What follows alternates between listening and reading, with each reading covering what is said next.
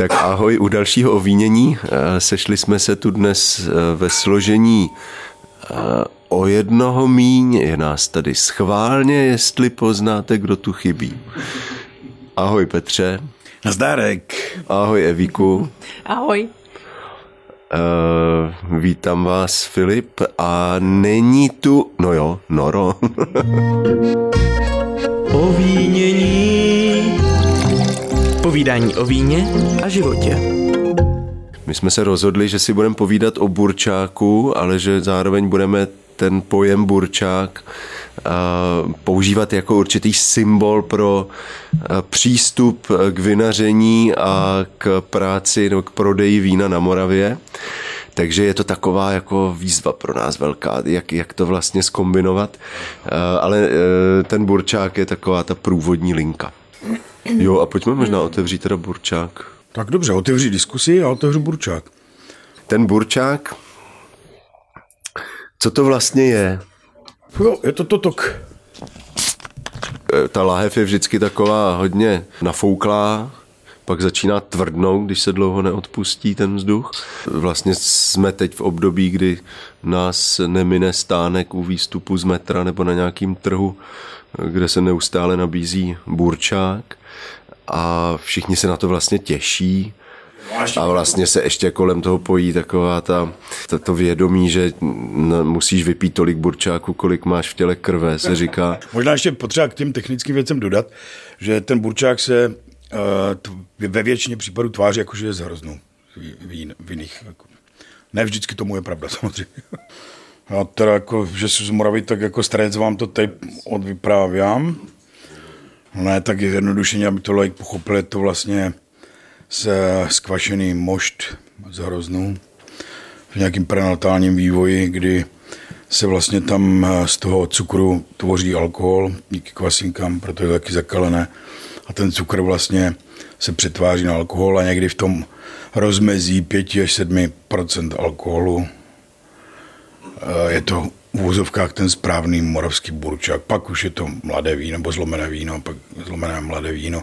Takže tu fáze podle ročního období, proto ten burčák může být třeba celý měsíc, protože to je odvislý od toho, kdy se sbíral. Většinou se to povede během jednoho, dvou týdnů dostat do toho, do téhle podoby, podoby, kdy se to jako nabízí jako burčák. Takže záleží podle odrůdy, kdy se sbírala. Většinou se používají takový ty, takový ty odrůdy, které jsou jako voňavý, muškátový a s vysokým obsahem cukru. Takže, takže je to vlastně jako nenarozený mimino. Takže přísně vzato jako je to nějaká, nějaký období během uh, alkoholické fermentace, který trvá třeba to je v řádu hodin, ne? No určitě, tak ono se tam rychle pro, projevuje, promění. A je to vlastně, když vymačkáte mošt z hroznů, kdy tam ještě žádný alkohol není, tak to je ten bod A až do bodu B, kdy pijete ve finále to už prokvašené víno. Tak je to to mezidobí, kdy se to ještě dá trošku pít, protože potom burčáku už je to takový zlomený a tam ty cukry nejsou tak výrazný, takže je to takový kyselý to víno, vždycky to jarní, nebo to, ta fáze mezi tím konečným a burčákem. Předtím to je jenom hroznová šťáva. Že? Takže dá se z toho slušně opít, jako tak to chci říct. Jo, já bych jenom zdůraznila u toho, že, že to není, že burčák není nějaká samostatná kategorie, že, že by se vymysleli jako jsme jimi burčák, ale je to, ale je to, je to jenom určitá fáze procesu výroby vína, že kdy, když teda víno začne kvasit, tak já nevím po kolika dnech, třeba po čtyřech, pěti dnech. Hmm, taky záleží, dneska už ty technologie jsou takové, že dřív se vždycky říkalo, že ten burčák jako vaří, protože eh, ta fermentace probíhala spontánně, takže tam se samozřejmě zvyšuje teplota, takže proto se říkalo, že vaří. Dneska, když se ty vína dělají většinou řízeným kvašením metodou, že, tak se chladí ten mošt. Tak se to dá vlastně i korigovat, kdy, kdy lehce korigovat, kdy ten burčák je. Když si ti stařečci chodili v noci do toho sklepa, jakože poslouchat ten sůdek, což byl vždycky alibi, aby se mohli nadrbat ještě i do sklepa v noci, že nemám, takže se vždycky čekalo Tak proto vznikl ten takový ten jako rituál, že Burčáček, pojďte si poslechnout, k susede ke mně, a tak se navzájem navštěvovali. Pak přišel někdo z Moravy, protože my jsme jako hrozně šetrní a bylo potřeba to ukázat lidu, aby přistály nějaký koruny a i do kapsy, takže se z toho udělal vlastně prodejní artikl, kde, jako všichni víme, že nikde na světě to neexistuje, jenom tady Morava a Rakušáci dělají tyhle ty skopičinky. A burčák, to je jako nějaký bu- burčení, bouření, bu- bur, to bude nějaká, nějaká exprese toho, vaře, toho varu. Mm-hmm. A, to jo, to bude být, asi, že jo. Protože ta, nej, ta, ta, ta ideální fáze, kdy je teda vlastně správnej ten burčák, tak ta trvá jenom tu malou chviličku. A tomu se právě říká, když je ve varu, ne? Že, že právě to kvašení je nej tak intenzivní, že jakoby vaří a z toho asi vzniklo to slovo. Je to možné, no. Jako je potřeba na to nahlížet tak, že vlastně ne, od nepaměti ten burčák byl k tomu, aby ten vinař vlastně ochutnával to svoje víno ve všech těch vývojových fázích.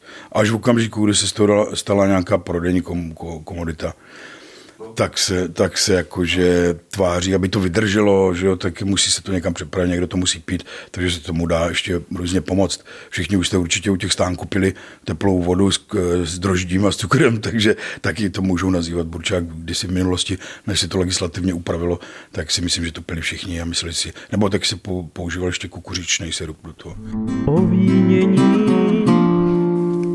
Takže já tady jeden mám. No, já jsem byl teda na Moravě teďka, tak jsem vám dovezl, dovezl jako opravdu čistý. Teda, a je to si, opravdu jako je z vína. Je to opravdu čistý, no, a je to teda, protože z Moravy, tak jsem dovezl muškát moravský. Je pravdou, že když si pamatuju, jak jsme, jak jsme se ptali Antony Hotušin tehdy, jestli to znají u nich, jestli, jestli, to, jestli to třeba aspoň zkoušejí oni si ve sklepě v té fázi právě burčení, tak na mě koukal jako, no jo, to, to je ta fáze, kdy se děje ta fermentace. A to vy jako pijete? No tady to je velká moda u nás v Čechách. A, a proč to pijete? Teď to není ještě víno.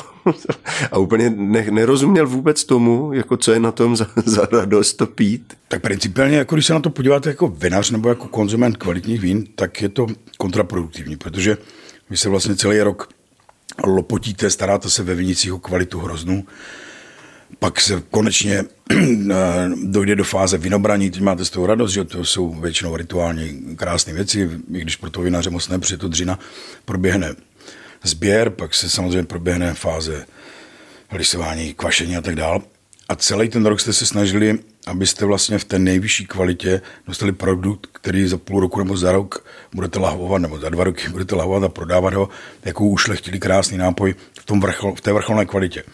No a teď najednou někdo přijde a řekne, hele, ještě, ještě to moc neporostlo, ale sežerem to hned, jo, tak pravdě, jako samozřejmě do toho jdou většinou méně kvalitní a hrozný a, a méně oblíbené odrůdy. A nebo jsou podle mě vinaři, který produkují třeba jenom tohle. Takový postřeh, když jsme si řekli, že ten burčák je vlastně nějaká poměrně prchavá fáze toho procesu, tak jak je možný, že už z kraje září se objevuje na stáncích burčák a objevuje se vlastně až někdy do konce října, začátku listopadu?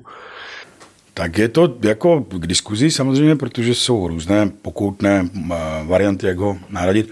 Ale ještě bych zmínil to, že jako že ho lidé pijí, tak na tom nevidím nic špatného, protože samozřejmě v této fázi on je obrovsky nabitý jako příjemnýma látkama, ať jsou to, ať jsou to vitamíny, Bčko tam je tuším a jako stopy prvky minerální.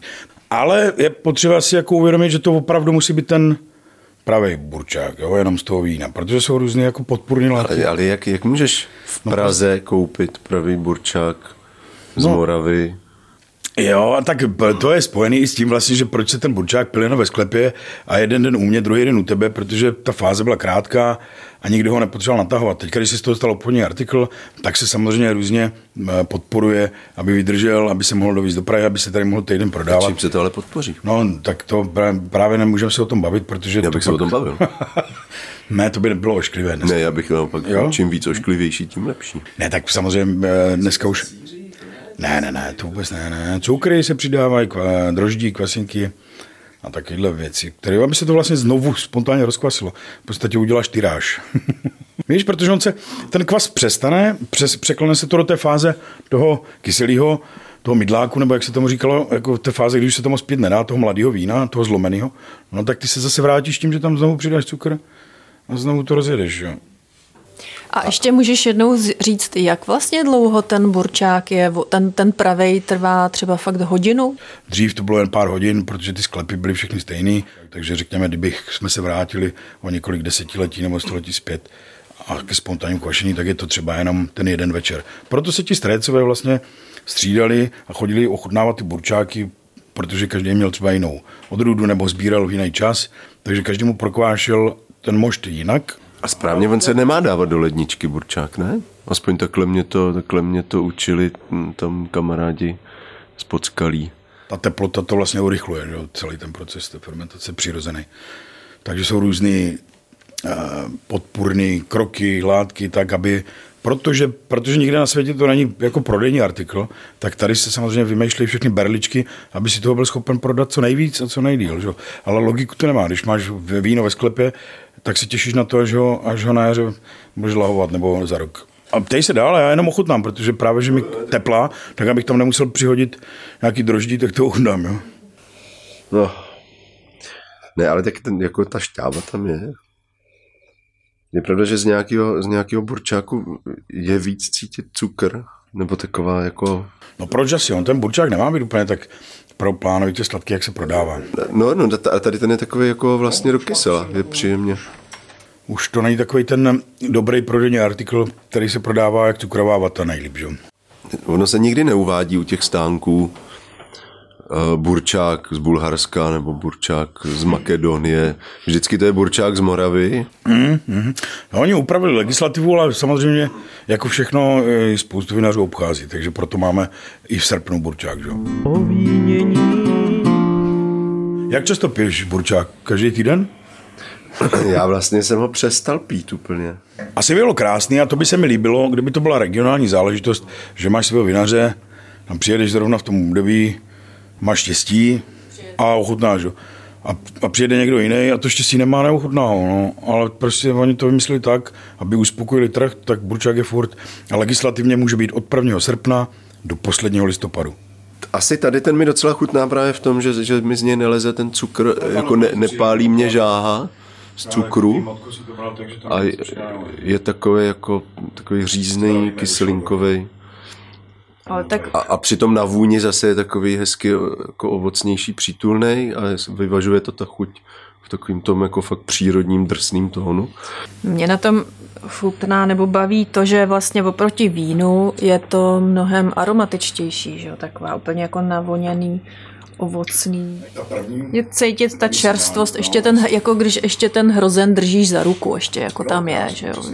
A to, že držet, to není sladký. Držet hrozen za ruku, to je hezký.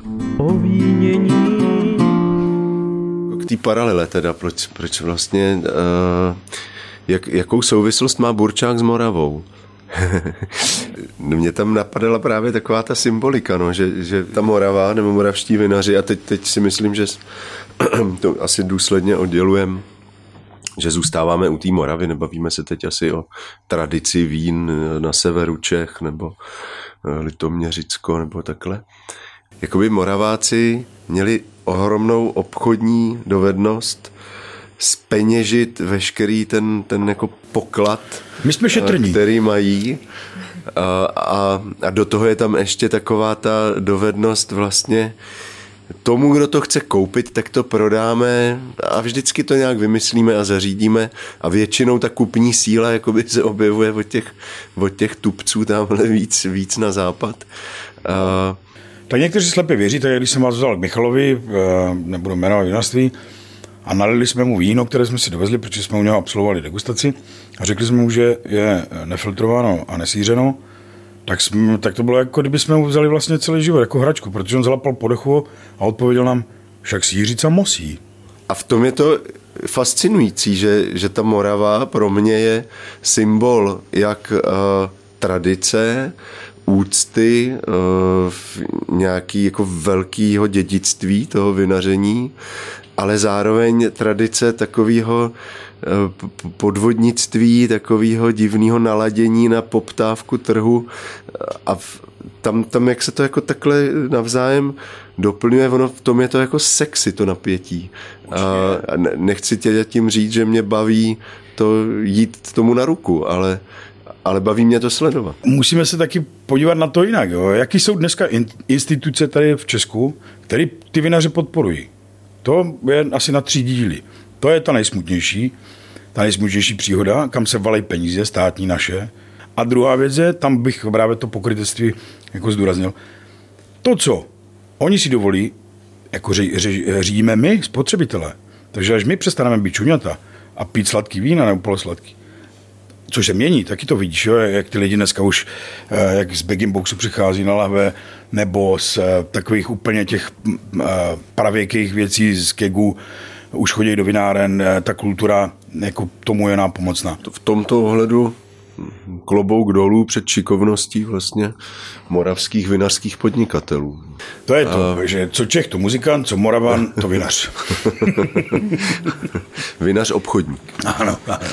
Eviku, promiň, ty no, si chtěla něco říct. Mě u toho jenom napadá, že, že vnímám takovou velkou Čes, jako patriar, pa, jak se to řekne?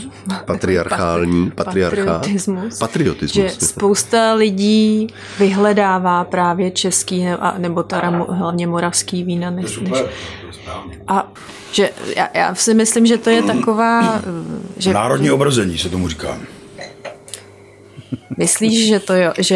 Já myslím, že to s tím souvisí. Já už taky Jej... jezdím pro chleba do vedlejší vesnice. Já si nemyslím, že to ale je takhle. Tak ne u všech, já ale myslím, jako postupně že... to vnímám v té společnosti. Postupně jo, hmm. ale tohle bylo jakoby od vždy, strašně ne, dlouho ne, tohle ne, vnímám. Ne, nebylo, nebylo. Já, ta, já, uvědomit... já to beru spíš jako zvyk, že jsou zvyklí na nějakou chuť těch vín a nechtějí se jí vzdát a, a jako ne, pořád. No, ale, ale není trvalá. Určitě to je taky jako ekonomickýma možnostma, že jo, přece jenom e, i dostupností. Vždycky se jezdilo s kanistrama na Moravu pro cokoliv, co jako se nazvalo vínem. A to, že tam jezdí, já to taky jako ten patriotismus, patriotismus vnímám, ale vnímám ho celospolečensky. Já si myslím, že se, že se k tomu ta společnost dostává jako ve všem. No a pak právě ty, ty vína, které pravděpodobně dobře jsou vyrobený, tak ty pak teda stojí dost a mm, rozmyslím otázka, si to. Otázka, je to dost. Jenom protože ti šejdíři eh, si zvykli prodávat víno za sto dvacet korun, tak tak psychologicky pro nás víno moravský za tři sta korun je drahé. Ale to tak není. Jako musíme srovnávat celosvětově, protože ta práce a ten hrozen stojí ve světě všude stejně. Jako to je lidský úsilí. Pokud tam nekupuju žádné chemické sračky, tak je to pořád jenom o lidské práci. Takže by mělo být uvozovka podle kvality jako srovnatelná. Ta cena, jako chápu, že nejsme hospodářsky na tom úplně tak dobře jako Rakošáci. Ale jako proč mi prodáváme víno za šedesát korun, kurva? Na Moravě já vnímám fakt, že jsou typy vinařů, obchodníků, to je pro mě prostě Michlovský, Krist, celá tady ta parta těchto velkých, velkých machrů, který opravdu zaplavují trh a dělají nealkoholický vína a dělají různý vína, který zrovna po nich je poptávka. Pustit si do takových si... autorit. Já jsem, já jsem včera jel do, těch, do Mikulova, do Valtic a tam jako uprostřed Mikulova pořád stojí benzinka a hotel Marcinčák. Tak jako no, to, Marcinčák, to samý. A to jsou prostě vinaři, obchodníci a, a ty si myslím, jako, že to jsou fakt jako šikovný, šikovný chlapy uh, v úvozovkách. Pak jsou pro mě vinaři takový ty slepě pravověrný, všechny takový ty malý sklepkový vinařství, seřica přesně musí. Seřica musí a už to dělal můj tata a jeho tata. A když nezaseříš, tak co chceš, ono ti to zhnije, plesnivý, rozjede se ti to víno a tak. Jo, jo, a takový ty forky, vy biodynamici stříkáte jenom v noci. a, a pak jsou takový ty světlonoši, kam, kam pro mě patří generace vinařů kolem všech autentistů a díky tady těm světlonošům jako autentistům namátkou, že jo, Nestarec, Petr Nejedlík, možná ten chudák už by ani nechtěl být považován za autentistu, ten prostě je Petr Nejedlík. Jo, Osičko je, Osička, Kočařík, jo, že jo, a tady všichni ty šikovní vinaři. To, jsou, to, byly ty, to byla ta první jako fronta, teď k ním přivávají ti mladí, jo, Maderovci a tyhle jako mladí kluci a, a jako celkem zajímavý, mně se právě v tom líbí, že O tém, u té Moravy i když já už ji teďka moc nesleduju, protože už tom, jako jsem prošel a jak se říká, dvakrát do stejné bečky nestoupíš. Ale překvapuje mě třeba, že kdy jeden ze zakladatelů autentistů, Stávek, jako hodně přísný, vína z začátku, že to úplně možná nejsložitější pro všechny, a jeho protipol jeho bratr, jo? Konvenční vinařství, vystudovaná, a Ejle, ten jeho brácha, jo, Stávek, Honza, dneska už dělá krásný, specializuje se jenom na frankovku převážně, dává to do sudů, má tyhle ty přírodní postupy, ale kdyby mu to někdo řekl před deseti lety, tak by mu přibouhl dveře, jo. Jako předy mám, já nevím, jestli to tak úplně jako je v jeho duši, ale to se mi líbí, to jsou prostě přirozené uh, jako posuny a kdyby se to po, takhle postupně dařilo u všech vinařů, který stávající, anebo ti, kteří jako přebírají po, po těch generacích vinaře, tak paráda tím směrem, kterým půjdem. Ale jsou tady na druhé straně ti zabejčení, který mají obrovskou ekonomickou podporu. Jako proč se dělají nějaký vé osm a dostávají za to miliony? Sdružení nějakých jako opravdu ne parádní. To jsou všechny ty jejich umístění. Vinař roku, vinař popu, vinař metalu, nebo já nevím, čeho všechno jsou vinaři, jo? Nebo pop roku. No, vinař roku. Vlastně je to taková jako Sofína volba, že, že buď, buď vstáhnu ruku do toho regálku po Michlovskýho příjemně technicky zdatně udělaným víně a podpořím s takovým tím slepým nacionalismem moravského vinaře, nebo to naše moravské vinaření, a nebo tu ruku naopak stáhnu a radši si vyhledám uh, nějakého světlonoše z Moravy a koupím si jeho víno. A pak vím, že podporuju nacionálně moravský vinaření. A teďka jak, jak to, že jo, rozpoznat, je to takový...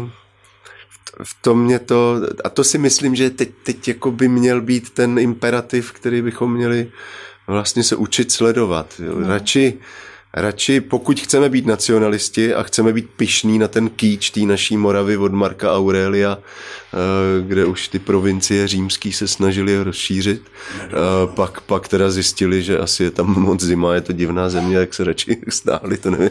Ale když už na to chceme být pyšní, tak, tak bych radši jo nacionalisticky teda podporoval tady ty světlonoše a házel klacky pod nohy všem těmhle těm vykukům a tady těm surfařům na vlnách poptávky. No. Jo, jo, a kde teda, kde bys takový dobrý vína hledal?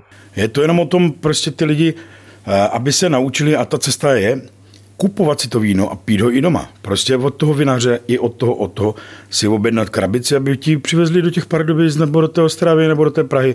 A ne se tam jet jednou za rok zmastit z kdy čeho a pak vyprávět půl roku o tom, jak bylo parádně na Moravě ve sklepku, protože jsme se motali. Ale pít ty moravské vína a tím je podporovat. A tím je vlastně selektovat, aby to nemuseli jít spát do těch hnusných regálů, do těch krámů.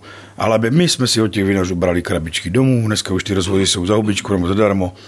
A to je cesta, aby oni prodávali vlastně napřímo, aby mezi těmi nebyli ani obchodní šejdíři, aby se to nepředražovalo a, a ne prostě slepě jako buď chodit do regálu, anebo jednou za rok jet na vinobraní. Ale jako to je cesta, jak, jak jim pomoct a jak je vlastně i, jak je vlastně i přímět k tomu, aby oni se jako starali o toho zákazníka, aby ho nevodili za nos, aby, protože ta možnost už dneska není taková jako před deseti lety, že se tam jenom jezdilo a tam se nakupovalo. Vždycky tam byl víkend prodloužený a všichni si narvali kufry krabicema. Jinak si se k moravskému vínu nedostal, protože v těch krámech většinou nebylo, že jo, protože byl podporovaný, poddimenzovaný Nový svět a Itálie, takže Morava tam byly jenom ty vyhlášené právě tyhle ty značkový M K, Včka, R K, který už si jmenoval, jo, Marcinčák, Michlovský a jiný, jiný jako velký, silný korporátní vinařství skoro už. Takže tohle je cesta. Tohle je cesta prostě zkrátit tu cestu k tomu vínu a ne, nemusím tam fyzicky jezdit. Že?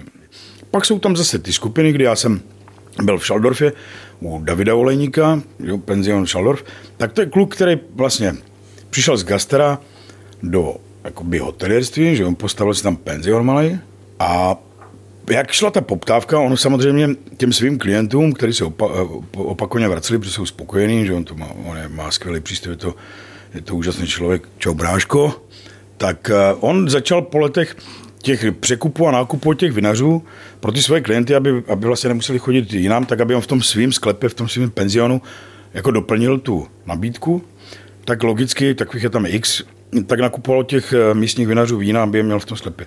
No a poslední, já nevím, pět let postupně začal skupovat mošty, vybavil si technologický sklep a dneska už dělá svoje vína. A to se mi líbí. A začal s třema, dneska už má třeba, já nevím, pět, jo, ale to je taky krásný.